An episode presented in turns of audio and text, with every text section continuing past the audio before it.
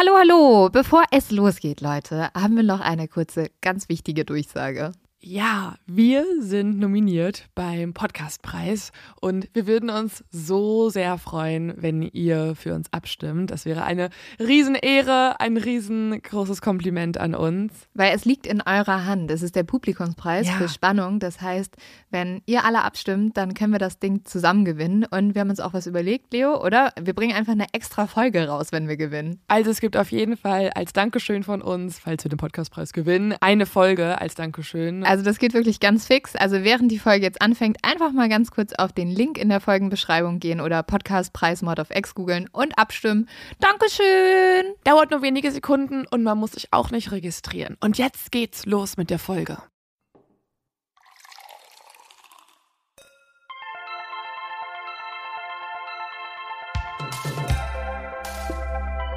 Mord auf X. Der internationale True Crime Podcast.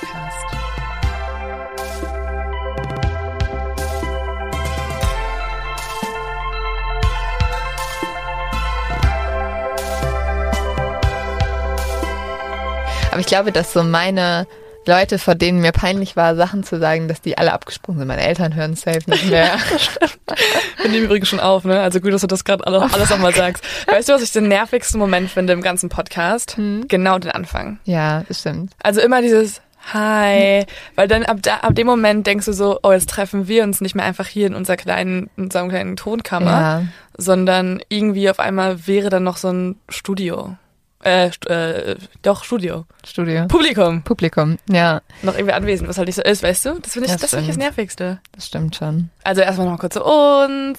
Ich bin Leo. Ich bin Lynn. Lynn sitzt vor mir und hat einen Gin Tonic in der Hand. Ja, das ist das Wichtige. Leute, wir trinken endlich wieder. Wir Genau, haben wir so haben- viel Beschwerden gekriegt. Ist das nicht lustig, dass wir erst Beschwerden bekommen, dass wir Alkohol trinken Ja. und alle sagen, oh nee, es nervt irgendwie, warum macht ihr das? Ihr seid so und dann albern. irgendwann sind wir halt erwachsen geworden innerhalb von zehn Folgen und trinken nicht mehr. Und dann kriegen wir Nachrichten, ey Leute, also dass ihr jetzt keinen Alkohol mehr trinkt, das finde ich halt voll kacke eigentlich. Aber ich mag das wesentlich lieber und Genau, deswegen. Cheers. das wollten wir hören. Deswegen haben wir aufgehört zu trinken, damit wir das Äh. endlich mal hören können. Mhm. Ja, Und noch kurz zur Getränkeauswahl. Ähm, es geht ja in dieser Folge wieder um die Black Dahlia. Und der Fall wird wieder, naja, ein bisschen extremer, weil der Fall ist halt einfach extrem. Und da reicht leider echt nichts Alkoholfreies, beziehungsweise Bier riecht auch leider nicht mehr. nee, Gin. Mein guter alter bester Freund Gin. Gin. Das ist mein Lieblingscocktail fast schon. Oh, ich finde Gin Tonic so geil. Mhm. Äh, ich hatte auf irgendeiner Hausparty letztens Martini Tonic. Echt? Das war auch geil. Schmeckt so ein Mm. bisschen wie. Ähm, nee, ich kann es nicht beschreiben, wie schmeckt. Wir trinken es einfach nächstes Mal, Leute. Und dann beschreiben wir Und es. dann beschreiben wir Mit es. der besten Wortwahl aller Zeiten. So wie weil immer. wir dann auch findiger sind. Ja, So wie immer, ja. so wie immer. So, leider. Äh, zu dumm zum Verbrechen. Und zwar muss ich sagen, das kam schon wieder von einer Hörerin. Besprichst du das jetzt? Ja. Geil. Und das, das kam gerade vor fünf Minuten. ja, und das ist mega geil, nämlich, weil die hat einfach geschrieben, dass ihr Großonkel 2010 zu Münchens dümmsten Einbrecher geworden ist. Also, dum dum dum, herzlichen Glückwunsch.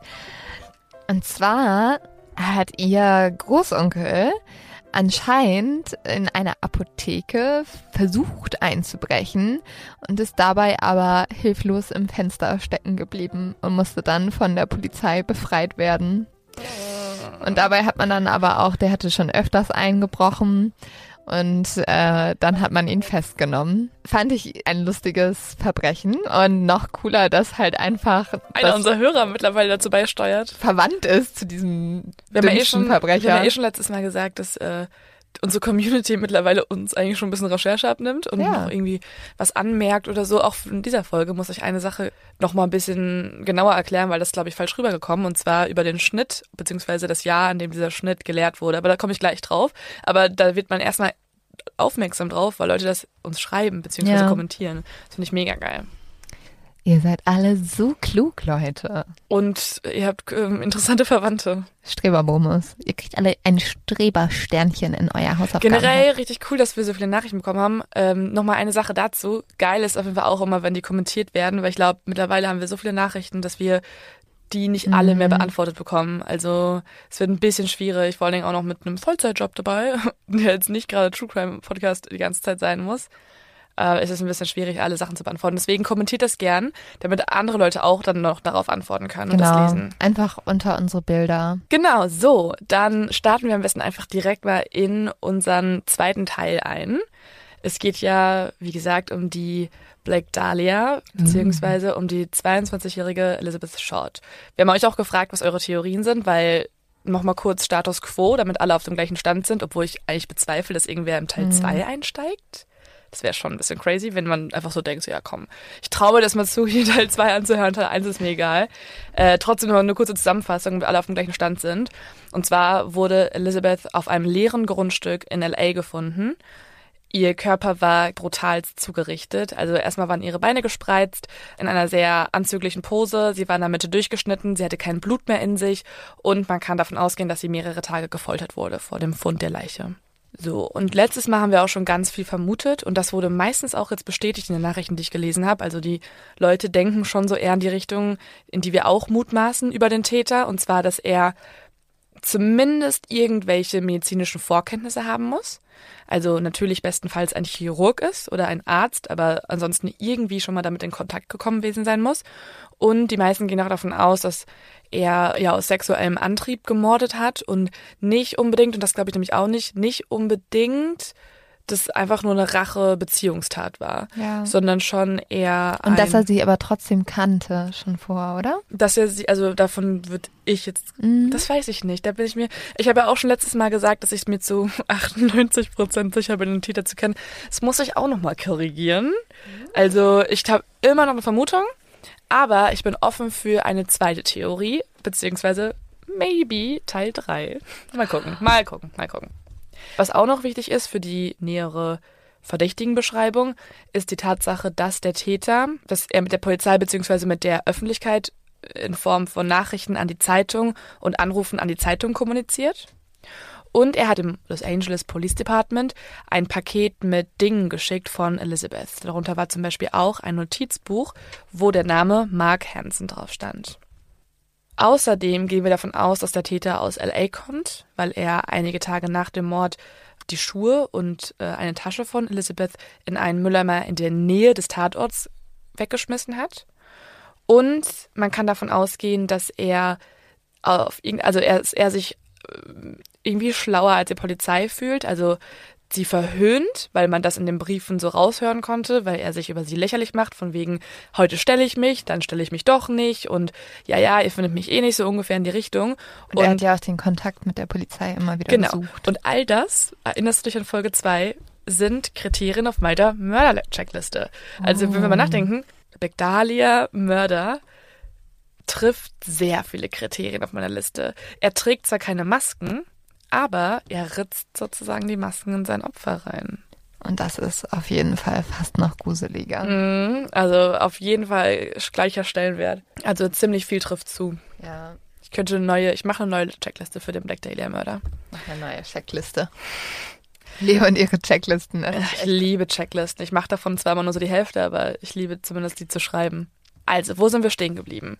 Und zwar hatte ich ja letztes Mal gesagt, dass wir uns nochmal die letzten Tage von Elizabeth angucken müssen.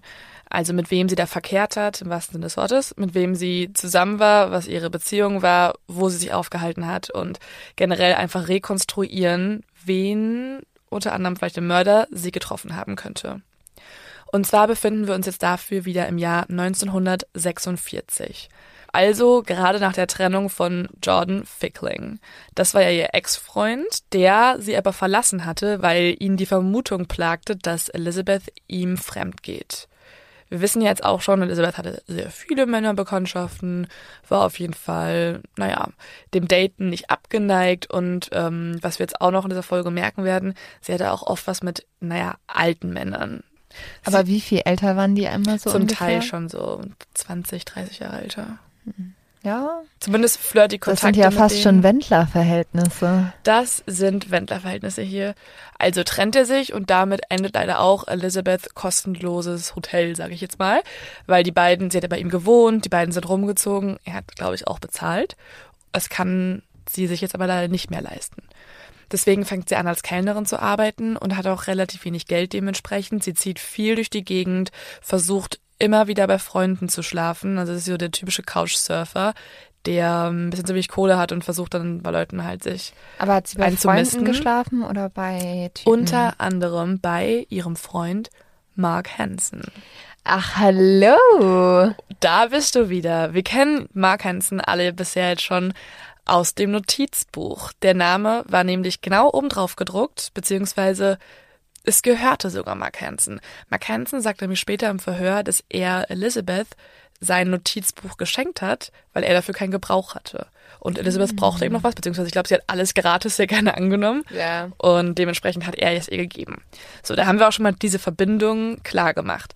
Also sie wohnt dann von Mai bis Oktober 1946 immer mal wieder bei Mark Hansen. Man muss wissen, der ist 45 Jahre alt. Wie Oder alt ist- beziehungsweise um die 45 Jahre alt rum. Und wie alt ist sie nochmal? Elizabeth ist 22. Alles ein bisschen merkwürdig hier, weil Ja, das ist schon ein Stücken. es ist schon auf jeden Fall nicht das gleiche Jahrzehnt. ähm, ein bisschen dodgy, sag ich mal. Und er sagt das gleiche wie alle anderen. Elizabeth ist einfach echt nicht so eine gute Mitbewohnerin. Die feiert total viel. Sie ist oft auch betrunken. Ihre Freunde sind betrunken. Die machen Party. Und er schmeißt sie raus. Öfter. Dann zieht sie wieder ein. Dann schmeißt er sie wieder raus. Bis sie irgendwann auch noch mal mehr in Hotels wohnt. Nicht mehr so oft bei ihm. Und am 8. Dezember setzt sich Elizabeth in einen Bus L von LA nach San Diego. Sie will also wie so oft den Ort wechseln. Ich glaube auch immer wieder so ein bisschen mit dem Antrieb, dass es da besser wird, dass sie da irgendwie mehr an Geld kommt oder an Leute, die sie heiraten kann, die Geld haben, I don't know. Und später in einem Interview berichtet Mark Hansen, dass kurz bevor sie abreist, hat er sie getroffen, wie sie in einem sehr aufgelösten Zustand ist. Und zwar kommt Mark Hansen nach Hause und er begegnet dann Elizabeth. Elizabeth ist nämlich vorbeigekommen, um ihre Post abzuholen. Und in diesem Interview sagt er dann später Folgendes. Ich habe sie lange nicht gesehen, aber eine Nacht saß sie dann plötzlich da, als ich nach Hause kam. Mit Anne saß sie da. Anne ist die Freundin von Mark Hansen zur Zeit. Mit Anne saß sie da gegen 5.30 Uhr oder so 6 Uhr rum. Sie saß dort und weinte und sagte, sie muss von hier weg. Sie weinte, weil sie sich fürchtete. Irgendwie sowas, ich weiß es nicht. Okay, das ist aber super gruselig. Ja. Ja, schon.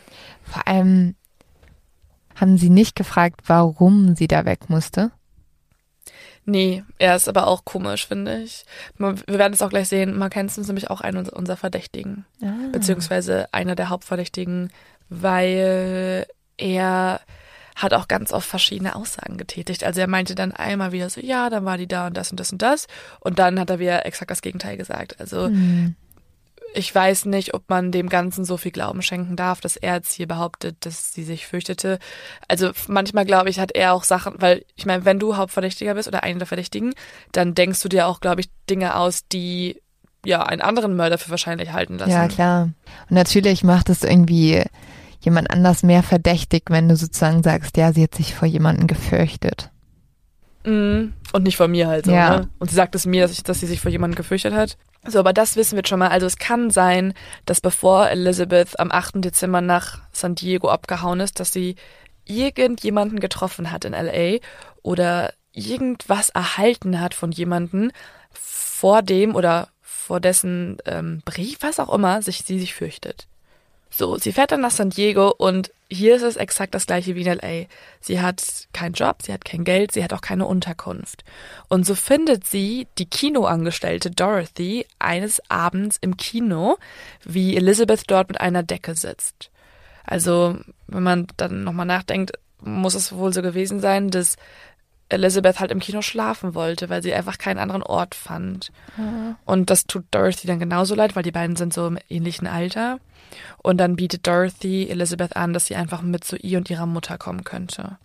Und natürlich, wie wir Elizabeth kennengelernt Aber ich finde das auch ja. einen geilen Move, so ich bringe dich einfach mit zu meiner Mama. Hi Aber Mama. ist doch sweet, ist doch sweet. Die habe ich Ja. im Kino gefunden, die wollte da gerade schlafen. ja. Aber auch bestimmt ein lustiger Anblick, wenn du im Kino bist und auf einmal deckt sich da so jemand zu und will halt auch nicht gehen Ja. Das und stimmt wäscht schon. sich dann auf dem Klo. Aber auch traurig. Schon. Elizabeth hat irgendwie ein, ein, ähm, hat ein sehr aufregendes Leben. Nicht Ja. so stabil und konstant wie bei anderen, sondern eher so, ja, ich glaube, sie war schon ein kleiner Rowdy. Ich glaube, sie ist auch schon ein bisschen lost. Mhm. Ich meine, wenn du Cleo als Vater hattest, der seinen eigenen Suizid vortäuscht und dann abhaut und dann dir auf mal einen Brief schreibt Jahre später und dann ziehst du dahin, dann musst du raus, weil du zu viel datest. Alles nicht so geil, nicht so ideal als Kindheit. Ja, Cleo hat ein bisschen verkackt. Ja, Cleo. Ähm, so, hier ist es wieder das Gleiche. Also sie wohnt dort halt so einen Monat ungefähr, aber wie so oft hilft sie nicht im Haushalt, geht viel raus, macht viele Partys, datet viel und so sagt Dorothy dann auch irgendwann, Girl, das geht so nicht mehr weiter, du musst da raus. Ich glaube, die Mutter war nämlich auch nicht so begeistert und unsere Wege trennen sich hier. Das war jetzt ein bisschen zu viel des Guten. Irgendwann hat sie es auch übertrieben. Wenn sie schon bei einer Mutter und Dorothy, die sie beide nicht richtig kennt, einzieht und das Gleiche weiter so führt, Mhm. irgendwann muss man vielleicht auch ein bisschen Einsicht haben. Ja, bisschen. bisschen. Glücklicherweise trifft sie dann, glücklicher oder auch unglücklicherweise, muss ich eher sagen, trifft sie dann an einer Bushaltestelle ihre nächste Männerbekanntschaft, Robert Red Manley. Auch den müssen wir uns merken, weil auch der wird in unserer hauptverdächtigen Liste erscheinen später. Robert McManley ist ein Salesman aus Los Angeles und hat eine schwangere Frau zu Hause und ist verheiratet. Aber das ist ihm Das egal. ist ihm absolut scheißegal. Also er trifft in einer Bushaltestelle, ist im Auto und sieht, wie Elizabeth eben auf dem Bus wartet. Deswegen bietet er ihr an, ey, ganz ehrlich, fahr doch einfach bei mir mit. Ich habe hier eine geile Karre, steig ein und dann fahren wir zusammen weg. Und Elizabeth sagt erstmal nein. Sie steigt es nicht zu weltfremden Männern ins Auto, die sie nie getroffen hat, die auch älter sind als sie. Aber irgendwas sagt er, irgendwie berät er sie und sie steigt ein. Später wird er behaupten, dass zwischen ihnen nie etwas gelaufen wäre. Er fand sie einfach nur nett und er gibt dann auch zu, dass er sich einigermaßen zu ihr hingezogen gefühlt hat. Aber er war ja verheiratet und er hätte mit ihr nie was großartig gemacht. Trotzdem verbringen die beiden Zeit und er nimmt sie dann am 8. Januar 1947 zurück mit nach Hollywood. Aber Dort- was heißt, die beiden verbringen Zeit? Also übernachten die auch zusammen? Genau, das passiert nämlich jetzt. Es ist so, dass er, dass die beiden feiern gehen auf eine Party und danach gehen beide in das Hotel Pacific Beach. Er bucht ihnen das Zimmer und sie schlafen dort. Er gibt dann aber auch wiederum an, dass er ihr das Bett gegeben hätte und er selbst auf dem Stuhl geschlafen hat. Ganz platonisch. Bestimmt. Und ich meine, ganz ehrlich, es gibt auch so Fotos, wie er seine Frau dann später so umarmt und die beiden sich vertragen. Also seine Ehefrau verzeiht ihm das alles. Wow. Aber gleichzeitig denke ich mir auch so, es ist auch nicht so cool, wenn dein Ehemann, während du schwanger zu Hause liegst, irgendein Mädchen anspricht und deren Hotelzimmer bezahlt Und und der dann auf eine Party geht? auf eine Party geht und dann auf dem Stuhl schläft, während sie im Bett liegt. So. nee. Also das ist ja, das hört sich noch mehr nach Lüge an, als wenn du einfach die also Als wenn du einfach sagst, wir haben nebeneinander gepennt und es ist nichts passiert. Ja, weil sie hat ihre Tage. Mhm. Ja. Das wäre ein bisschen besser gewesen, Robert. Aber naja, Frag uns nächstes Mal nach Lügen. ich glaube, er ist tot. Hm. So, am nächsten Tag, und jetzt kommen wir zu, also wir sind jetzt gerade am 8. Januar und wir wissen ja alle am 9., oder wissen wir glaube ich nicht alle, aber ich sag's auch mal, am 9. Januar ist der Tag, an dem Elizabeth das letzte Mal in ihrem Leben gesehen wurde. Am 9. Januar also, der Morgen, nachdem sie sich so ganz platonisch das Hotelzimmer geteilt haben, hat Robert eigentlich ein Meeting. Deswegen kann er auch keine Zeit mehr mit Elizabeth verbringen. Die beiden machen aber ab, dass er sie danach abholt, weil nämlich, und das sagt Elizabeth zu ihm, sie danach ins Biltmore Hotel muss, weil ihre Schwester dort jemanden heiraten würde. Deswegen muss sie nach Hollywood und danach will sie zurück noch nach Massachusetts zu ihrer Mutter. Das ist ihr Plan. Also kurz bevor sie verschwindet, will sie eigentlich aus LA wegziehen. Was für mich irgendwie ähm, wieder das bestätigt, was wir vorher schon vermutet haben, dass sie sich vor irgendwas fürchtet in Ja. dieser Stadt.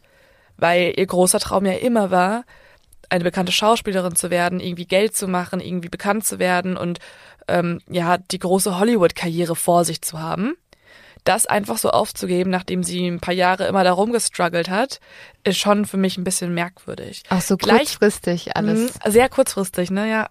Aber dann frage ich mich auch wiederum, warum, also erstmal, wenn wirklich alles so schlimm war in dieser Stadt, warum geht sie wieder in die gleiche Gegend? Mhm. Also warum vermeidet sie dann nicht dieses Biltmore Hotel, wo sie verschwindet? Oder ähm, die große Avenue davor? Beziehungsweise, aber gleichzeitig denke ich mir auch, vielleicht auch gar nicht so unrealistisch, dass wenn nachdem du mega oft rausgeschmissen wurdest, kein Geld hast, irgendwie überhaupt nicht vorankommst, dass du dann denkst, ja, komm, ja, scheiß drauf, dann mache ich es halt Ja. nicht, dann ziehe ich halt zurück. Ja. Also auch das ist halt nicht so unwahrscheinlich. So, auf jeden Fall sagt sie das zu Robert Manley und das sind einige ihrer letzten Worte. Dass sie halt nach zum Biltmore Hotel muss, weil dort ihre Schwester heiratet, dass er wieder fahren kann und sie selbst eine Verabredung hat. Er, welches Hotel? Es gibt doch ein Hotel, in dem es bis heute spuken soll. Ja, ich glaube Cecil, Cecil Hotel oder sowas. Das, da wurden wir jetzt auch schon ganz oft drauf angeschrieben und das machen wir auch noch ganz. Aber das sicher. ist doch, ist das jetzt das Hotel, in dem sie zuletzt war mit ihrem Typen? das äh, Biltmore Hotel ist das, in dem sie verschwindet. Ah, okay. Oder wo sie das letzte Mal gesichtet wird. Davor das Pacific Beach, wo sie beiden übernachtet haben, das ist irrelevant hier eigentlich. Okay. Für.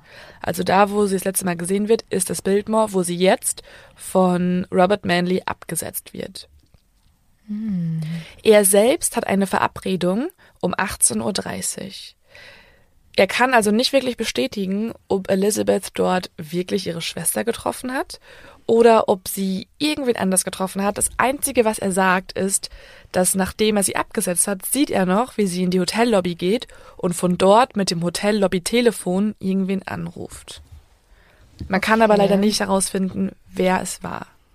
Und anscheinend ist es bis heute so, dass Gäste, die in dieses Hotel gehen, berichten, dass sie sie auf dem Flur gesehen haben und dass sie, dass die Black Dahlia ihnen als Geist erschienen ist. Ja, aber das ja, echt? Ja, aber ich glaube auch so ein bisschen, okay, ich glaube, wenn du in so ein Hotel fährst und du weißt diese Geschichte und du erwartest das so ein bisschen, dann siehst du auch sowas.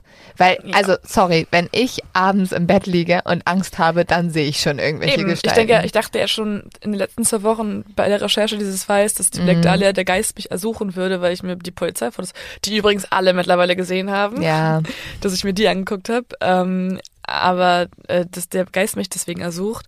Deswegen kann ich mega nachvollziehen, dass man auch sowas behauptet. Ich habe auch irgendwie gehört, dass in dem Hotel, in dem Biltmore Hotel, mittlerweile auch so Black Dahlia Cocktails und so weiter existieren würden. Weil wir die auch, haben damit auch gut Geld gemacht. wollen wir da bestimmt. mal eine Folge Mod of X aufnehmen? Ja, wenn wir da, wenn uns da jemand einfliegt, auf jeden Fall. Sponsoren, we need you. Wir wollen im Biltmore Hotel Bloody Mary trinken. Oh Gott, oh Gott, oh Gott, oh Gott. Ich bin immer für Bloody Mary zu haben. Das ist einfach krass, weil das unterstreicht ja auch nochmal, was für ein riesen Mythos sie wurde Mhm. einfach, ne? Also, wenn man sich anguckt, wie viele Menschen zu dieser Zeit in Amerika ermordet wurden, mehr als heutzutage, deutlich mehr, dann ist es einfach eine Erstaunlichkeit, dass diese eine Person zu so einem riesigen Populärmythos heranwächst und es Cocktails über sie gibt und Filme und Bücher. Ja. Und Leute in Deutschland, die über sie reden in einem True Crime Podcast. Genau, und Leute wie euch, die sie anhören. Nochmal zurück zu dem Hotel. Wir können also festhalten, dass Manly und die Hotelfachkräfte die letzten Menschen sind, die Elizabeth lebend sehen. Wer ist jetzt also erstmal der Hauptverdächtige für das LAPD?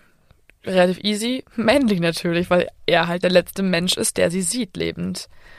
Man kann aber gleichzeitig auch sagen, viel mehr als die Tatsache, dass man ihn mit Elizabeth das letzte Mal gesehen hat, gibt es eigentlich nicht, das, was gegen ihn spricht. Ja, aber hat man nicht auch, also ich hatte glaube ich auch mal was gehört, dass der relativ gewalttätig auch war. Manly, Ja, oder nicht? also der war, ähm, also der hatte psychische Probleme. Mhm. Gewalttätig habe ich jetzt nirgendwo gelesen. Aber der war kein Arzt. Nee. mhm. Um, also, wenn man ihn sich mal genauer anguckt, dann sieht man, dass er litt immer wieder unter Panikattacken oder hörte Stimmen beziehungsweise Mhm. auditive Halluzinationen und wurde auch, hat ja wie gesagt seine Ehefrau zu Hause, die ihm auch verziehen hat das Ganze, die ihn wieder aufnimmt, aber dann 1954 ins Patton State Hospital einweist, also eine Psychiatrie. Ihm ging es also ganz und gar nicht gut. Gleichzeitig war er aber trotzdem ein wichtige, eine wichtige Person für die Polizei, weil er sie ja noch gesehen hatte und natürlich sind die Personen, die dich das allerletzte Mal sehen und dich irgendwo hinfahren, platonisch mit übernachten, irgendwie verdächtig. Er wurde also erstmal in Gewahrsam genommen und mit ihm wurden zwei Lügendetektor-Tests durchgeführt. Ich finde es nicht so, also das ist für mich ein bisschen so cool. Das ist eine richtig krasse Methode, dass er jetzt mit dem Lügendetektor-Test macht. Die sind beide auch negativ ausgefallen, also er hat beide bestanden. Und dann wurde ihm auch noch, das ist noch bescheuerter, ein Mittel gegeben, also eine Art Zaubertrank, der die Wahrheitsdroge genannt wird. Also das Ganze heißt Sodium Penta Pentotal. Oh, das ist doch heute auf jeden Fall nicht mehr erlaubt, dass man sowas macht. Es ist, ja, also ich glaube, jeder wird sich einen ablachen, wenn auf einmal die Polizist so ankommt. Trink mal bitte hier mein gebrautes Cocktailglas auf. Ja, aber gibt es nicht schon Mittel, die einem die Wahrheit erzwingen? Nein? Alkohol meinst du vielleicht? Ja, schon Alkohol immer. Gin Tonic, Cheers. Ja, auf jeden. Nee, also der hat beides bestanden. Auch als er dann diese Wahrheitsdroge getrunken hat, hat er auch nichts zugegeben über den Mordfall. Dass er irgendwie der Mörder sein könnte, wäre, was auch immer. Ähm, alles beim Alten. Er hat einfach das halt mitgemacht und dachte wahrscheinlich auch so, okay, ja, klar. Außerdem, und das hilft ihm auch, hatte er recht glaubwürdige Alibis für den 14. und 15. Januar. Also der 14. war halt der Tag, wo Elizabeth noch gefoltert wurde, der 15. da, wo sie gefunden wurde und für beide Tage kann er sich ausreichend absichern, dass er halt anderswo war, mit anderen Menschen zusammen. Wie gesagt, also Manley war früher schon irgendwie aufgefallen, weil er psychische Probleme hatte und deswegen auch vom Militärdienst ausgeschlossen worden war. Er hatte nämlich Panikattacken und Nervenzusammenbrüche, wie ich ja schon gesagt hatte, und hörte eben diese Stimmen. Und er starb am 16. Januar 1986 bei einem Unfall. Das Ganze war am 16. Januar, also 39 Jahre nachdem er die Black Dahlia das letzte Mal gesehen hatte. Genau an ihrem ja, Verschwinden, Jubiläumstag. Ach, echt? Ich glaube aber, es ist eher ein Zufall. Manche Leute Ja. behaupten, ja, also es war ein Sturz, er ist einfach unglücklich Mhm. gestürzt. Und manche behaupten, ja, das, ähm, das war die Schuld, die ihn geplagt hat und dann hat er sich halt irgendwo runtergestürzt, so ungefähr. Ach, okay. Aber ich meine, toll, hätte er jetzt am 16. Februar das gehabt, dann hätten Leute gesagt, oh, das war ein Monat nach dem Verschwinden, das hat irgendwas zu bedeuten. Andererseits ist halt schon ein großer Zufall, ne? Mhm. Also ich finde schon. Aber die Wahrscheinlichkeit ist halt ein 365. So, ja, okay, kann passieren halt, ne? Aber andererseits, also ja, ich finde, es macht schon Sinn, dass er sich aus einer gewissen Schuldgefühl raus selber umgebracht hat. Aber es war auch, also Su- Suizid konnte nie nachgewiesen Ja. werden. Ja, okay. Und außerdem war ja auch ein bisschen, hatte er psychische Probleme. Vielleicht hat er auch einfach sehr darunter gelitten unter der ganzen Geschichte. Das kann halt auch sein. Das glaube ich halt auch, wenn Mhm. du als, also dein Name, der Name von ihm wurde verbunden eben mit Ja. diesem Verbrechen. Ja. Wie schrecklich ist es, wenn du, vielleicht war es ein einziges Verbrechen, dass er seine Frau halt betrogen hat. Vielleicht war es einzige. Und trotzdem wird der Name für immer verbunden sein mit einem der berühmtesten Mordfälle der USA. Ja. Nicht geil. Jetzt gucken wir also den zweiten Verdächtigen an, der noch ein bisschen mehr Dreck am Stecken hat. Und zwar ist das, wie gesagt, unser Freund Mark Hansen. Also Elizabeth, naja, ich sag lieber jetzt mal bekannter, weil so gute Freunde waren die nämlich gar nicht. Mark Hansen kennt Elizabeth, weil er einen Club und ein Theater besitzt. Und hier war er bekannt dafür, dass er junge und schöne Frauen einstellt. Und darüber hatten die beiden sich auch kennengelernt. Er ist, wie gesagt, viel älter als sie. Es, man sagt auch über ihn, dass er sie öfter mal angegraben hätte, aber sie ihm abblitzen lassen hat. Er hat sie öfter bei sich wohnen lassen, zwischen Mai und Oktober im Jahr 1946, wie ich ja schon erzählt habe. Und was ihn auch super verdächtig macht, ist die Tatsache, dass am 8. Januar Elizabeth ihn aus San Diego angerufen hat. Er war also damit einer der letzten Menschen, mit, mit dem sie vor ihrem Verschwinden gesprochen hatte. Wir hatten ja schon vorher gesagt, dass der Täter wahrscheinlich irgendwie mal aufgefallen sein muss, weil er auf irgendeine Art und Weise gewalttätig ist. Und du bist ja nicht von jetzt auf gleich auf einmal der gewalttätigste Mörder aller Zeiten. Du musst ja schon mal irgendwie mit der Polizei vielleicht in Kontakt gewesen sein oder über dich muss sowas bekannt sein. Das ist leider bei Mark Hansen oder Gott sei Dank bei Mark Hansen nicht der Fall. Er hat nämlich gar keine Vorstrafenregister. Er ist niemandem gewalttätig aufgefallen.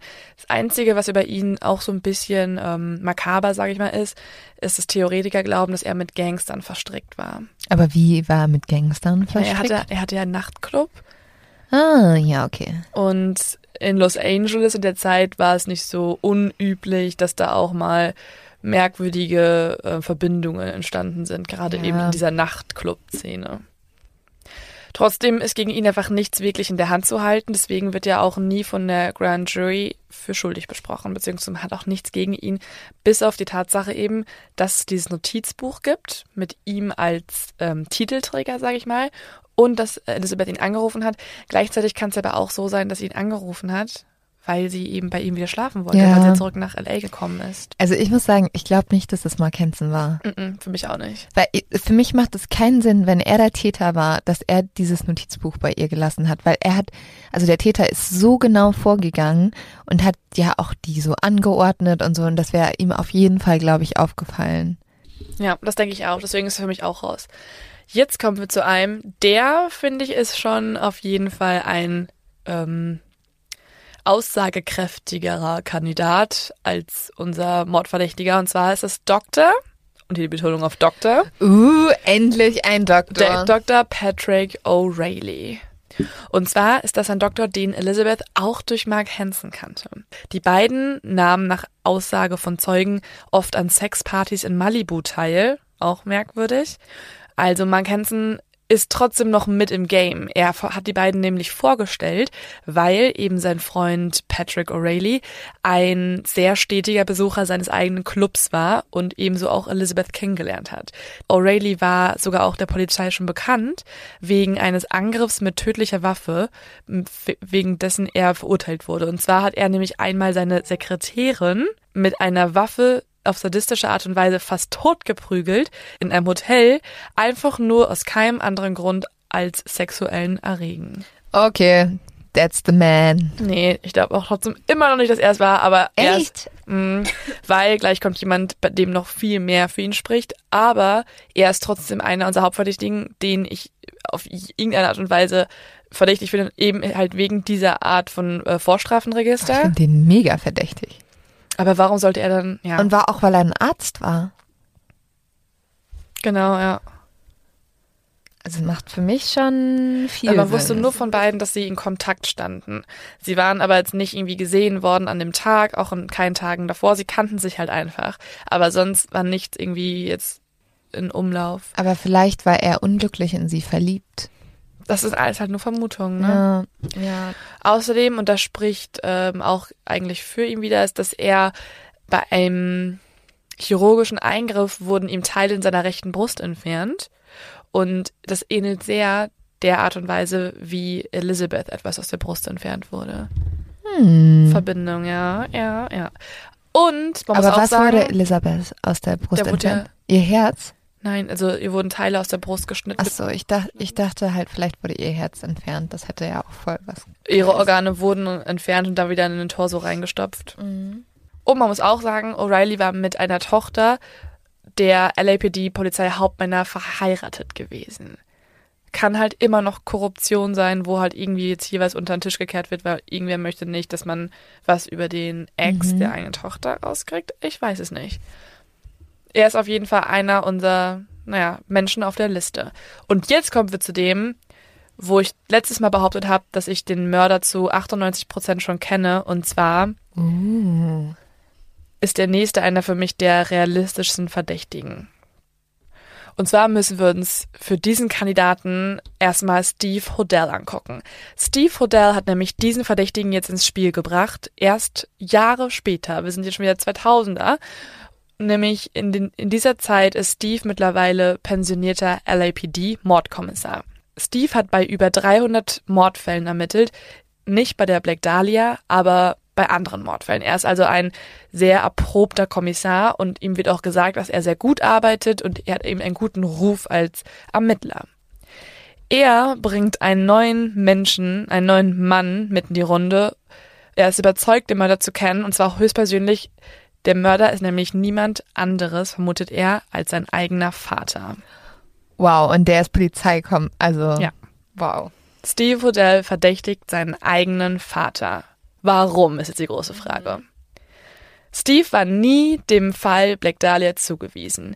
Er startete seine Ermittlung erst nach dem Tod seines Vaters, Jahre später, und zwar ist George Odell nämlich im Jahr 1999 gestorben.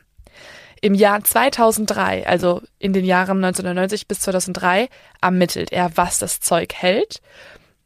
Und im Jahr 2003 veröffentlicht Steve Odell ein Buch mit dem Namen Black Dahlia Avenger, A Genius for Murder in dem er über mehrere Seiten präsentiert, warum er der Meinung ist, dass sein eigener Vater der Mörder ist. Und warum? Ja, ganz, ganz, ganz viele Details, die er uns hier aufzeigt und sehr viel Verdächtiges. Und zwar, als sein Vater gestorben ist, geht Steve Hodell seine Sachen durch. Man muss sagen, George Hodell, sein Vater, war kein guter Vater. Er war exakt das Gegenteil von einem guten Vater. Deswegen haben die beiden auch ein sehr distanziertes Verhältnis. Er geht jedoch die Sachen durch seines Vaters und findet dabei ein Fotoalbum. Das Fotoalbum ist ganz hinten an der Kiste gewesen, ist ganz klein nur, so ein Holzalbum, wo normalerweise eigentlich nur Porträts reinpassen, also so, ja, so Passfoto-ähnliche Größe, sag ich mal. Und er findet ganz viele Familienfotos da drin, normale Aufnahmen, Aufnahmen auch von der Familie, wo er selber mit drauf ist. Manche davon sind von dem surrealistischen Künstler Man Ray gemacht worden. Der ist auch wichtig für uns. Auch Man Ray müssen wir uns merken. Als er dann durch dieses Fotoalbum blättert, findet er ganz am Ende zwei kleine Fotos, die bei ihm alle Nackenhaare hochgehen lassen. Es sind nämlich Schwarz-Weiß-Porträts von einer jungen Frau mit dem Blick nach unten gerichtet. Diese Frau hat lockige schwarze Haare und oh. sah der Black Dahlia ganz schön ähnlich. Von Aber sind das, glaubt er, dass das Fotos sind, wo sie tot ist? Nee, das sind ganz normale Porträtfotos. Okay. Ich kann die auch hochladen, das kann jeder auch finden. Nicht so verstörend für die Polizeifotos nämlich. es sind einfach, ja, Schwarz-Weiß-Aufnahmen von einer Person, die sich fotografieren lässt und dabei auf den Boden guckt. Die eine, auf dem einen Foto trägt die Frau auch eine Blume im Haar. Und von diesem Moment an war Steve quasi wie besessen davon. Also er fängt an, ab diesem Moment Jahre lang seinen Vater zu untersuchen als Black Dahlia-Mörder. Er ist die ganze Zeit von der Schuld seines Vaters überzeugt und je mehr Hinweise er findet, desto stärker glaubt er daran. Zunächst kurz zu den Fotos. Der erste logische Schritt ist ja, dass man diese Fotos erstmal einsendet, am besten zu jemandem, der sich halt mit sowas auskennt. Und wer wäre da besser geeignet als die eigene Familie? Die Familie Elizabeth von Elizabeth Short ist aber der Meinung, dass Elizabeth im keinen der Fotos ist und Experten können feststellen, dass auf dem ersten Foto eine andere Frau drauf ist und auf dem zweiten Foto kann man keine Identität feststellen. Also die Fotos an sich bringen uns erstmal jetzt gerade überhaupt nicht weiter. Steve ist aber trotzdem von der Schuld überzeugt, auch wenn diese Fotos das Gegenteil aussagen.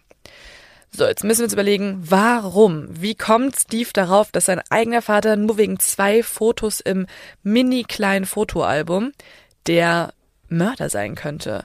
Und dafür müssen wir uns erstmal kurz George Hodel angucken. Wer ist dieser Mensch? George Hodel war ein wohlhabender Doktor in LA. Und hier Betonung auf Doktor. Er galt als gut vernetzt in LA und zwar auch in der High Society Branche. Er hatte, man sagte ihm sein forsches Auftreten nach und seinen hohen IQ. Er galt als eine sehr distanzierte Person und ja, sehr einschüchternd. George Hodel führte eine Arztpraxis, die sich auf Geschlechtskrankheiten spezialisiert hatte, weswegen er auch ganz viel über das Privatleben einiger mächtiger Männer in LA wusste. Ich finde auch alles da, alles da drin, alle einzelnen Stichpunkte da drin machen ihn erstmal so nicht verdächtigt, aber die Kombination aus allem hört sich irgendwie schon mal komisch an. Ja, auf jeden Fall. Und jetzt kurz zu seinem Beruf. Also, er ist ja kein ausführender Chirurg. Er hat ja die Geschlechtskrankheitenpraxis. Also, erstmal niemand, der Menschen aufschneidet in seinem Beruf.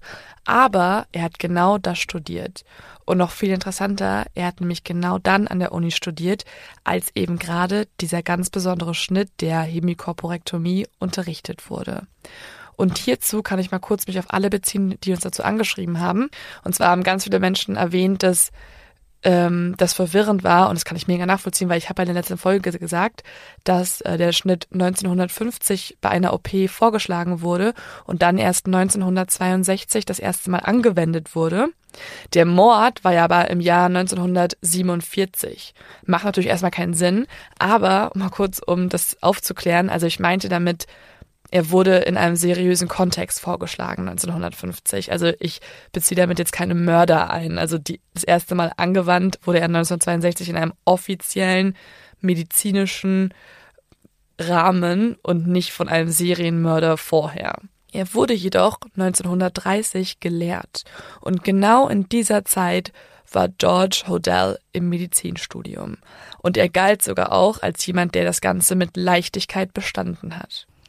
Das ist halt auch schon mal richtig verdächtig, ne? Und als Steve das rausfindet, bestärkt es ihn natürlich umso mehr. Weil er aber ja nie beim Blake Dahlia Mord ermittelt hat und weil er auch mittlerweile im Ruhestand ist, ist es natürlich sehr schwer bzw. unmöglich an Akten zu kommen. Ist nämlich so, dass wenn du halt kein Kommissar bist, der da gerade im Einsatz ist, dann darfst du halt auch nicht an die Original FBI Akten drankommen. Was Steve jedoch macht ist, er füllt einen sogenannten Freedom of Information Act aus und stellt ihn als Antrag. Also man muss dazu erklären, Freedom of Information Act ist ein 1967 in den USA in Kraft getretenes Gesetz, das jedem Bürger ein Anrecht auf Informationsfreiheit zuspricht. Es erteilt ihm also das Recht, dass er Zugang zu Dokumenten von staatlichen Behörden bekommen kann. In diesem Fall beispielsweise von Archiven aus Universitäten. Dieser Antrag wurde freigegeben. Das heißt, Steve hat nun seine eigene Vermutung und auch den Zugang zu einigen Dokumenten über diesen Mordfall. Außerdem versucht er, alle möglichen Diskussionen und Anekdoten und Konversationen unter den Kommissaren wieder zu rekonstruieren. Er spricht also mit noch lebenden Kommissaren, viele sind leider schon gestorben mittlerweile, und er spricht auch mit Zeugen, er spricht mit Leuten, die Black Dahlia gekannt haben oder irgendwelche Verdächtigen kannten und versucht Tag für Tag, Jahr für Jahr alles zu rekonstruieren. Eine Sache, die er tut, und das ist jetzt super interessant, er vergleicht die Handschrift seines eigenen Vaters mit denen auf den Briefen, die an die Polizei gesendet wurden. Dafür kontaktiert er einen Handschriftexperten und es kommt heraus, dass es eine hohe Wahrscheinlichkeit gibt, dass die Schriften auf einigen der Briefen die des Vaters sind. Wow. Mhm. Das muss so wahnsinnig sein, wenn du das, also wenn du sowas über deinen eigenen Vater erfährst. Mhm. Oder glaubst es zu wissen und willst es halt auch irgendwie aufdecken, vielleicht willst du es gleichzeitig auch nicht. also er war wie besessen von dieser Tatsache, dass, dass der Vater der Mörder sein muss. Deswegen, ich glaube, ihm war alles egal. Und wir werden dann auch später erfahren, er und sein Vater hatten das schlechteste Verhältnis, was du dir vorstellen kannst. Dementsprechend, glaube ich, hat er hier gar keine Art von mhm. Hemmung mehr. Ja. Er will einfach nur herausfinden, was passiert ist.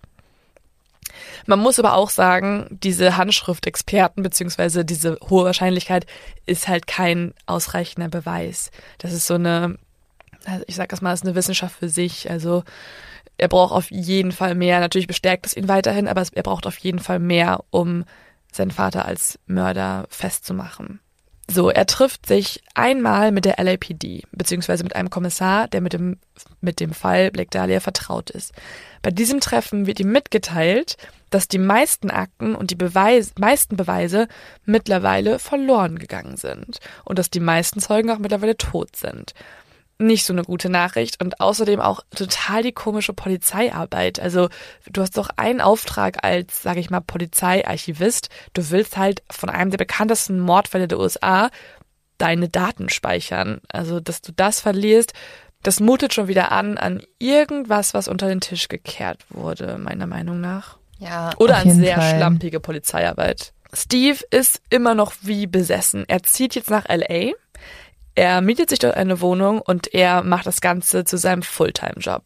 Sein Sohn sagt in dieser Zeit über seinen Vater Steve, dass Steve um 5 Uhr morgens aufgestanden wäre, sich in seinem Zimmer eingeschlossen hat und wie wild recherchiert hat. Er versucht nämlich alles zu kriegen, was er kann. Bei einem dieser Interviews mit den Freunden und Familienmitgliedern der toten Polizisten macht er eine sehr interessante Entdeckung. Er findet nämlich heraus, dass viele Mordkommissare des LAPDs überzeugt davon waren, dass der Mörder eben ein Doktor war, der in der Franklin Avenue lebt. Und Surprise, genau da haben die Hodells in den Jahren um den Mordfall herum gelebt. Oh. Steve gräbt weiter und weiter und je mehr Details ans Tageslicht kommen, desto überzeugter ist er. Bis zum Megakracher. Er findet dann heraus, dass sein eigener Vater George Odell nicht nur für ihn ein verdächtiger Mensch ist, sondern auf der Liste der sechs Hauptverdächtigen stand. Das LAPD hatte ihn also um die Jahre nach dem Black Dahlia-Mord im Visier. Er steht dort, kann man sich mal so vorstellen, er steht dort neben Mike Hansen und neben Dr. Patrick O'Reilly. Also er ist nicht irgendwie an den Haaren herbeigezogen worden, sondern er war von Anfang an auf der Liste. Warum? Warum war er auf dieser Liste? Das müssen wir uns jetzt fragen. Er kam nämlich schon 1949 ins Visier der Polizei, weil in dieser Zeit seine eigene 14-jährige Tochter ihn beschuldigt hat, dass sie von ihm belästigt wurde. Tamar Hodell ist die Tochter und sie ist 1949 weggerannt und drei Zeugen haben vor Gericht gegen George Hodell ausgesagt, dass sie gesehen haben, wie er seine eigene Tochter vergewaltigt hat. Trotzdem wird er freigesprochen, mangels Beweise. In dieser Zeit ist es jedoch so, dass auch das LAPD auch nicht dumm ist und sie merken sich natürlich potenzielle Sexualtriebtäter. Weil wenn du aus der Gegend kommst und irgendwie schon mal damit in Verbindung kommst, dann bist du natürlich erstmal auf der Liste auch. Und weil dieser Name dem LAPD ja dann eben schon bekannt war, beordern sie auch am 18. Februar 1950 eine Überwachung an. In dieser Zeit versteckt das LAPD zwei Wanzen bei ihm zu Hause und 18 Detectives hören ihn vom 18. Februar 1950 bis zum 27. März 1950 die ganze Zeit ab. Ihr Ziel ist es, dass sie in dieser Zeit irgendwie herausfinden wollen, ob Hodell was über Black Dahlia sagt. Ein bisschen komisch, weil es ja ein Jahr später, aber man kann es ja mal versuchen. So, was stellt man auf diesen Aufnahmen fest? Hodell redet fast die ganze Zeit nur irgendwelche unsinnigen Sachen. Also er schimpft total viel über seine Geldprobleme. Er schreit seine Sekretärin an wegen irgendwelcher Kleinigkeiten. Man hört, wie Hodell Sex hat. Relativ nutzlose Aufnahmen. Bis zum 19. Februar. An diesem Tag gibt es eine absolut schreckliche Tonaufnahme. Und hier lese ich einfach mal das Skript vor, damit man sich es vorstellen kann. 20.25 Uhr. Zitat. Eine Frau schreit. Die Frau schreit wieder. In Klammern. An dieser Stelle sei angemerkt, dass man diese Frau vorher nicht gehört hatte. Skript zu Ende erstmal hier. Also man kann festhalten, irgendeine Frau, fremde Frau schreit einfach so von jetzt auf gleich los. Am gleichen Tag gibt es eine zweite Aufnahme, in der George Odell anscheinend mit einem Vertrauten redet. Und auch hier lese ich wieder aus dem Protokoll vor, Zitat. Ich habe gemerkt, dass ich nichts wirklich tun kann. Ich habe ein Kissen auf ihr Gesicht gelegt und sie mit einer Decke bedeckt. Hol ein Taxi abgelaufen 12.59 Uhr. Sie dachten, hier wäre irgendwas faul. Naja, jetzt haben sie es wohl mittlerweile herausgefunden. Hab sie getötet. Zitat Ende. Okay, wenn das kein Geständnis ist, weiß ich auch nicht. Ja, das ist eigentlich halt ein Geständnis für irgendwas. Ich weiß nicht für was, weil es war ja dann. Aber schon für einen Mord. Mhm. Ich meine, er hat auch eine Praxis. Aber, Aber warum hat er sie denn getötet? in keiner Praxis drückt man jemanden Kissen aufs Gesicht. Naja, er hat das Kissen auf ihr Gesicht gelegt. Okay. So zumindest sagt er es. Aber er sagt auch wortwörtlich expired 1259, also abgelaufen und so über Menschen zu reden, ist schon echt ein bisschen merkwürdig. Mhm. Also irgendwas geht da falsch in diesem Kopf vor. Und danach geht die Aufnahme so weiter. Zitat. Angenommen, ich hätte die Blake Dahlia getötet, dann könnten sie es jetzt nicht mehr beweisen. Sie können nicht mehr mit meiner Sekretärin sprechen, weil sie tot ist. Ja, okay. Aber auch das ist kein Mordbeweis, ne? Nein, ist es Es ist nicht. alles hypothetisch formuliert. Alles, ja. Jetzt kurz zur Sekretärin. Also, seine Sekretärin war Ruth Spalding. Ruth Spalding ist ganz zufälligerweise an einer Überdosis an Medikamenten gestorben. Ach, vielleicht nicht so Mhm. zufällig. George Odell wurde auch nach ihrem Mord erstmal verdächtigt, dass er sie umgebracht haben könnte, weil er nämlich anwesend war während ihres Mordes und bevor die Polizei kam, hat er verschiedene Besitztümer von ihr verbrannt. Und genau deswegen gab es dann auch viel zu wenig aussagekräftige Beweise, um ihn irgendwie daran zu verurteilen. Warum hätte er irgendwas von ihr verbrennen wollen, ist natürlich die Frage. Und da besagen einige Dokumente, dass Ruth Spalding scheinbar vorhatte, George Hodel zu erpressen. Und zwar hatte sie mitbekommen oder nahm sie an, dass es möglich sein könnte, dass Hotel seine Patienten fälschlicherweise irgendwelche Medikamente verschreibt und damit diese sich danach einer Therapie unterziehen und er dadurch halt Geld machen kann. Also wusste sie etwas, was sie hätte nicht wissen sollen.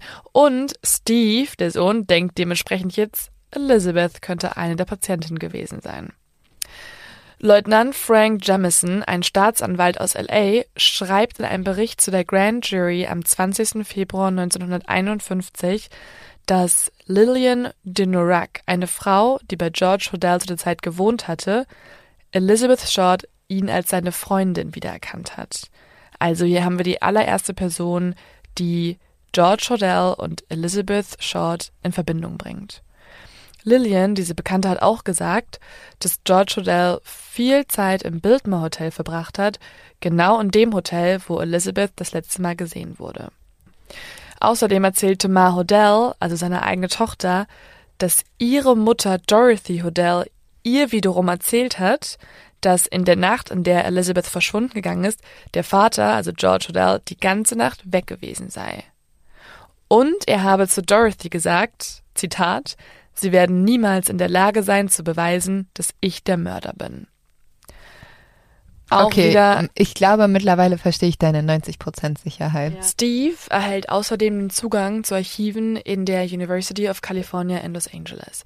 Dort findet er einen Ordner mit Dokumenten über seinen Vater, der Quittungen enthält.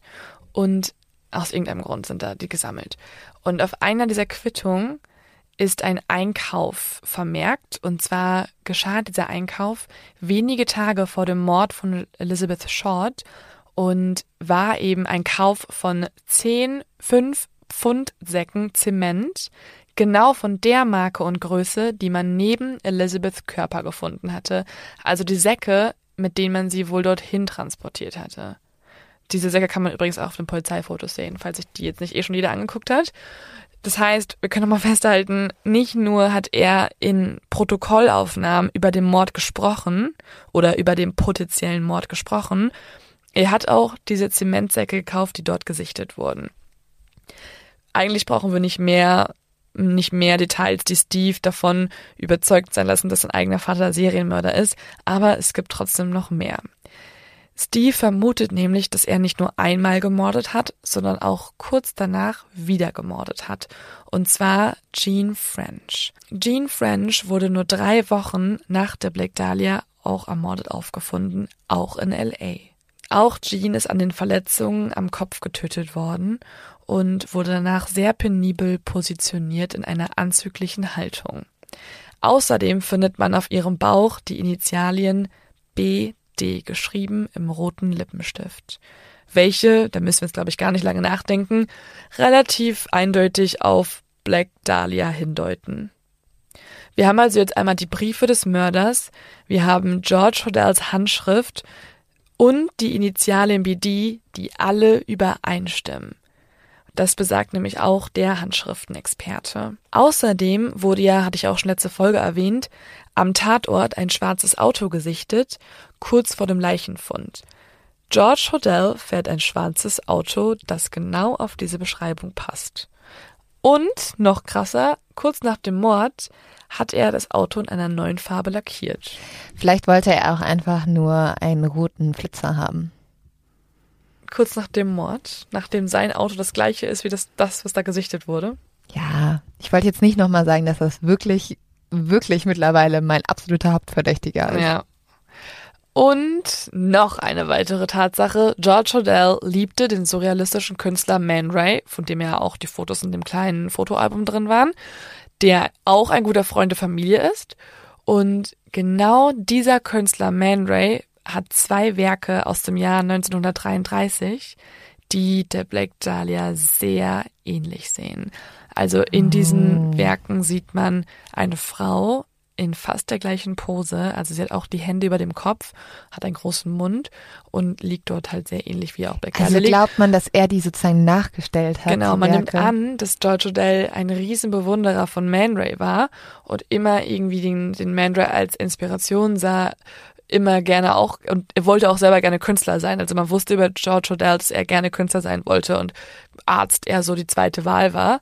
Und dementsprechend nimmt man an, dass es eventuell sein könnte, dass genau dieser Mordfall sein ganz eigenes Kunstwerk war. Das könnte auf jeden Fall mega gut hinkommen. Also wie, war- sie war ja auch echt. Und das, Leo, das erklärt auch diesen riesen Aufwand, den er betrieben hat. Also dass er den noch, sie noch ausbluten lassen hat und so. Wo wir gesagt haben, wer macht sich so einen Aufwand? Ein Künstler macht Ein sowas. Künstler macht sowas. Und Man Ray begegnet uns auch nochmal in einer Anekdote von der Tochter. Denn ich habe ja vorhin schon erwähnt, dass die Tochter von äh, George Odell von ihrem eigenen Vater belästigt wurde. Sie sagt nämlich über ihren Vater aus, dass sie gezwungen wurde, äh, mit, mit um, um die zehn Jahre rum nackt für Man Ray zu posieren und ist 1949 von zu Hause weggerannt. Als die Polizei sie dann fragt, warum sie weggerannt ist, erwähnt sie, dass ihr Vater ihr etwas mit elf Jahren, wollte ihr Vater ihr etwas über Oralsex beibringen und mit 14 soll er sie seinen Freunden angeboten haben. Okay, dieser Mann ist Komplett krank, ja. komplett krank. Ja. Außerdem, und jetzt wird's richtig gestört, ist einige Monate später, nachdem sie weggerannt ist, im Alter von 15 Jahren ihre eigene Tochter zur Welt gekommen. Und man weiß halt, dass er sie vielleicht vergewaltigt hat, weil das von drei Zeugen so besagt wurde. Deswegen besteht die ganz traurige, krasse, schlimme, eventuelle Tatsache, dass ihr biologischer Großvater, dass der biologische Oh Großvater Gott. des neuen Kindes auch ihr eigener Vater sein könnte. Das ist auch so schrecklich. Jedes Mal, wenn du dein Kind anguckst, weißt du das. Komplett schlimm. Das Kind wurde auch zur Adoption freigegeben, was auch wieder für die Tatsache spricht. Im Jahr 1950 verlässt George Hodel dann seine eigene Familie und zieht ganz plötzlich auf die Philippinen nach Manila, also in, auf die, Hau- also in die Hauptstadt. So ungefähr drei bis vier Jahre nach dem Mord also. Ein bisschen verdächtig, dass er es dann genau tut. Und jetzt kommt's, im Jahr 1967 findet man die Leiche einer Frau in Manila. Diese Leiche ist eben wie die Black Dahlia in der Mitte durchtrennt, mit dem gleichen Schnitt, also auch wieder dieser Hypokorektomie, und auf einem leeren Grundstück positioniert. Aber das ist Plus doch so die verdächtig. Tatsache, dass Steve nur wenige hundert Meter von dem Fundort der Leiche entfernt wohnte zu dieser Zeit. So, Steve geht jetzt nach Hause zu George, also zu seiner eigenen Familie, in sein altes Familienhaus mit Polizeiermittlern und Forensikern und auch Spürhunden und sucht nach menschlichen Überresten und bingo, die Hunde finden was. Und zwar erschnüffeln sie tatsächlich menschliche Kompostierung und man nimmt auch Bodenproben im Hinterhof, die positiv sind auf menschliche Überreste.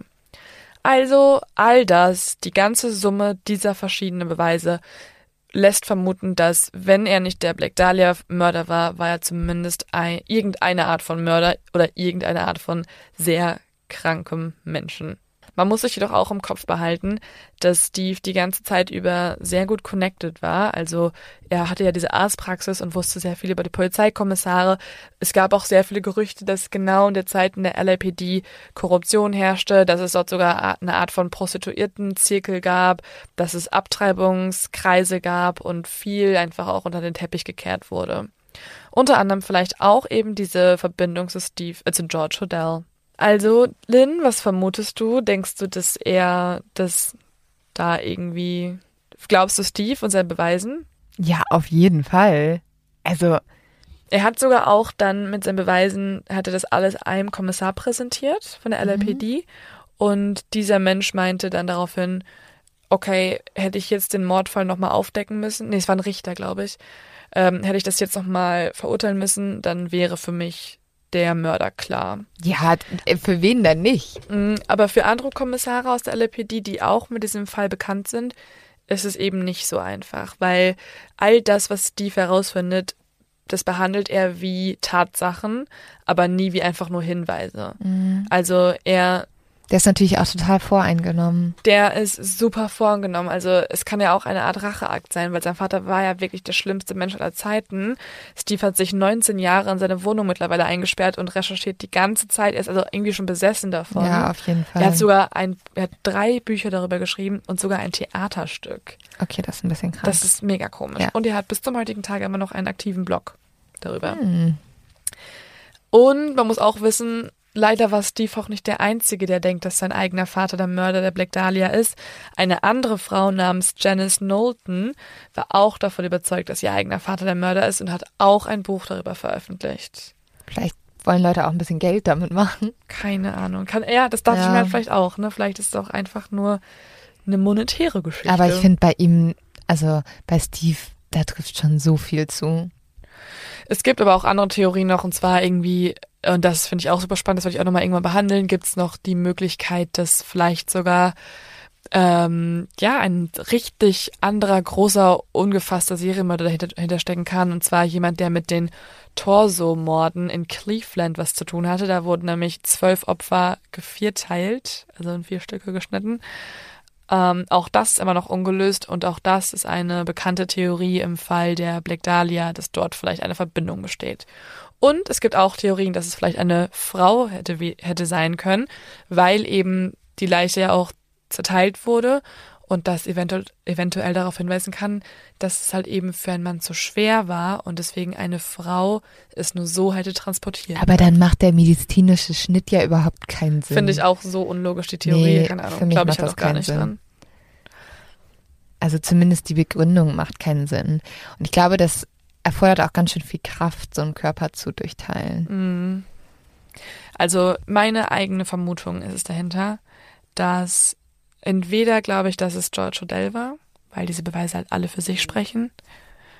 Oh, aber dann frage ich mich auch, warum hat in den ganzen Jahren seit dem Mordfall niemand irgendwie mal ermittelt in dieser Richtung? Also warum wurde das, also kann die Korruption und können die schlechten Konditionen bei der, beim LAPD so extrem gewesen sein, dass sie den Verdächtigen einfach so unter den Tisch kehren. Also warum recherchieren sie denn überhaupt noch, frage ich mich, wenn sie so eine riesengroße verdächtige Person fallen lassen. Aber sie haben ihn ja nur fallen gelassen bis zu dem Zeitpunkt, wo sein Sohn die ganzen Beweise nochmal aufgeräumt hat. Naja, er steht immer noch auf der Liste, aber die Grand Jury hat ihn nie verurteilt, weil Aber er es die ist Beweise vielleicht auch jetzt im Nachhinein super schwierig, auch gerade weil der tot ist, oder? Also ich glaube, das Ding ist halt, man muss ja immer unterscheiden, ähm, ob man, ob man Beweise hat, die auch wirklich schwerliegend genug sind. Also alles, was wir, für uns ist gerade total deutlich, dass der wahrscheinlich der Täter ist. Für mich ist es auch deutlich, weil ich finde, alle anderen Verdächtigen kommen halt noch nicht mal ansatzweise daran. Mhm. Ähm, aber alles, was der Sohn gefunden hat, sind wirklich nur Hinweise. Also man hätte ja wirklich mal die Tatwaffe finden müssen mit irgendwie seinen Fingerabdrucken dran oder Mhm. irgendwas. Also es sind wirklich alles Ja, die nur hinführende dass die, Beweise. Dass die Handschrift sich halt ähnelte oder dass ähm, aber selbst das die reicht Quittung nicht aus. irgendwas äh, aussagt. Genau, das reicht halt einfach nicht. Das ist Nee. halt kein endgültiger Beweis, sondern das ist alles, das macht ihn alles verdächtig, aber halt nicht zum Schuldigen. Mhm. Deswegen gibt es halt immer noch keinen verurteilten Mörder. Aber wie gesagt, also meine Theorie ist es wirklich, dass es halt entweder dieser George Odell war, was wir einfach jetzt nicht rausfinden werden. Und ich glaube auch, solange Steve da nicht die Dokumente irgendwie wiederfindet, kann er da nichts Großartiges mehr machen in seinem Leben, glaube ich. Oder was ich auch vermute, ist halt, dass es ein Serienmörder ist, der für andere Sachen verantwortlich ist. Also ich sehe es als total wahrscheinlich an, dass Elizabeth Short nicht die erste und auch nicht die letzte war. Aber dafür finde ich, also jetzt zum Beispiel, dass es der Serien, dieser Serienkiller, dieser Torso-Killer wäre, dafür finde ich den Mord an der Black Dahlia an sich zu spezifisch. Also ich finde, diese Person ist so speziell vorgegangen. Aber du musst ja, du kannst ja auch manchmal speziell vorgehen und dann hast du eine neue Art. Also nicht jeder positioniert ja dann sein, seine, ähm, sein Opfer genau auf die gleiche Art und Weise. Also klar, das Grinsen finde ich total verdächtig, aber beispielsweise ist ja Steve davon überzeugt, dass sein eigener Vater George halt auch an dem Mord von der ähm, von, diesem, von der Jean French, ja. dass sein eigener Vater auch an dem Mord von der Jean French äh, dass er auch dafür verantwortlich ist. Und die beispielsweise wurde ja auch sehr anzüglich positioniert, beziehungsweise ihr wurden ja auch die Initialien BD aufgemalt in rotem Lippenstift. Ja, aber der glaube also ich glaube auch, dass die auch von ihm ermordet wurde. Aber ich glaube, sein Hauptmord war Black Dahlia und dann hat er sich vielleicht davon inspirieren lassen. Deswegen hat sie dann, hat er auch nochmal die Initialien draufgeschrieben. Aber bei ihm wurden ja auch menschliche Überreste im Haus gefunden. Ja, das stimmt. Also so oder so ist dieser Mann höchst unsympathisch. Auf jeden Fall. Wow, voll, voll krass, dass das immer noch nicht geklärt wurde. Mhm macht auch viele Leute verrückt. Darüber gibt es auch sehr viel. Und dazu komme ich dann einfach mal zum Leo-Tipp. Und zwar kann ich leider diesen Tipp gerade nicht aus vollem Herzen empfehlen, aber ich dachte, ich sag's trotzdem mal, weil erstmal kann ich auch nicht jede Woche irgendwas Neues geguckt haben, so viel Zeit habe ich ja gar nicht. Ähm, aber ich empfehle es euch trotzdem mal, weil es uns viele Leute geschrieben haben, dass es genau zu diesem Fall auch eine Folge von American Horror Story gibt. Und wer sich dann also dafür noch eingehender interessiert, kann halt natürlich auch diese Serie einfach gucken. Und das wollte ich euch nicht in vorenthalten. Deswegen American Horror Story. In dem Sinne hoffen wir, wir haben euch ein paar Erklärungen gegeben. Ich glaube, Leo und ich sind uns sehr sicher, wen wir vermuten, wer die Black Dahlia getötet hat. Sagt uns doch gern nochmal, wer ihr glaubt, der es war. Und äh, wir hoffen, ihr schlaft gut.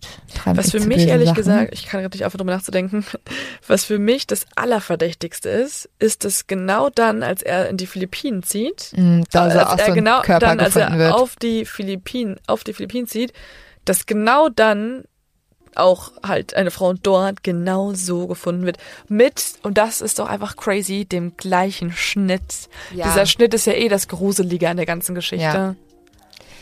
Ich finde das auch mega verdächtig.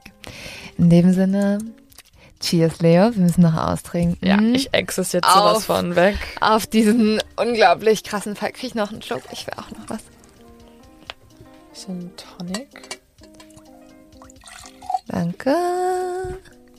Cheers. Cheers. Und eventuell mache ich dann nochmal irgendwie die Torso-Mörder, damit wir vielleicht auch diese Theorie nochmal eingehender studieren können und vielleicht ausschließen und George Odell dann noch mehr unser Verdächtiger sein kann. Bis dahin, ciao. Tschüss.